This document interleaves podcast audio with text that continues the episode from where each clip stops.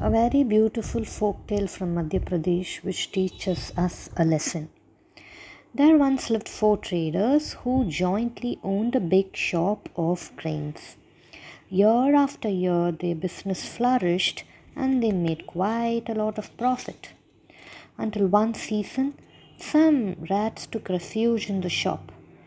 They destroyed the storeroom and gave a big, huge loss to the grains. The four traders were worried. This is a calamity, said one of them. We must do something about these rats. Let's buy a cat and keep it here in our shop, suggested the other. Ha, good idea, agreed the other three partners, and so they bought a cat. They fed the cat milk and fish and gave her all the attention and care she needed. The cat felt proud and roamed about the shop freely. At night, the traders left the cat in the storeroom of their shop and went home.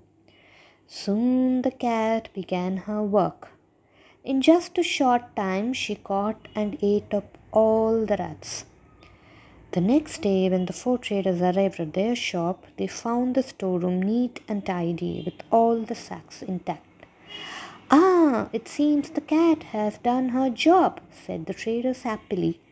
They decided to take good care of the cat and keep her as a guard in the shop.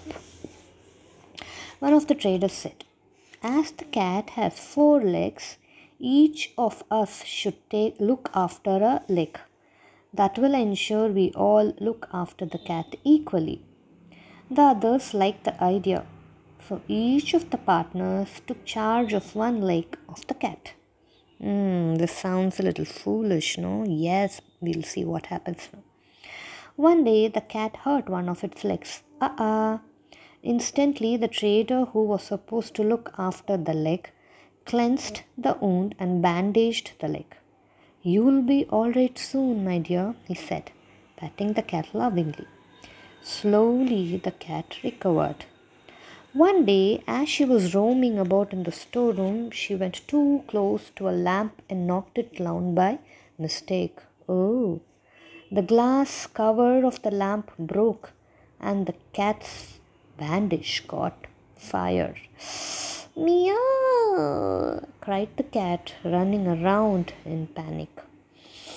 To put off the fire, she began to rub her bandaged leg against a sack. what happens? Now the sack caught fire too. The cat jumped on to another sack and began to rub the bandage on that sack, setting it on fire as well.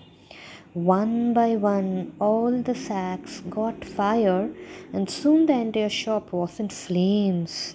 In the morning, the four traders were in for a shock. We are ruined, they cried. What shall we do now? When they figured out the reason for the fire, they began to blame the partner who took care of the bandaged leg. It was all because of you, they shouted at him. You bandaged the leg that belonged to you. The bandage caught fire and spread all over, destroying the entire shop. You must compensate us for all of it. They took the partner to the magistrate. The magistrate, a wise old man, listened to the whole story, then said, It is true that the bandage caught fire, but how did the fire spread?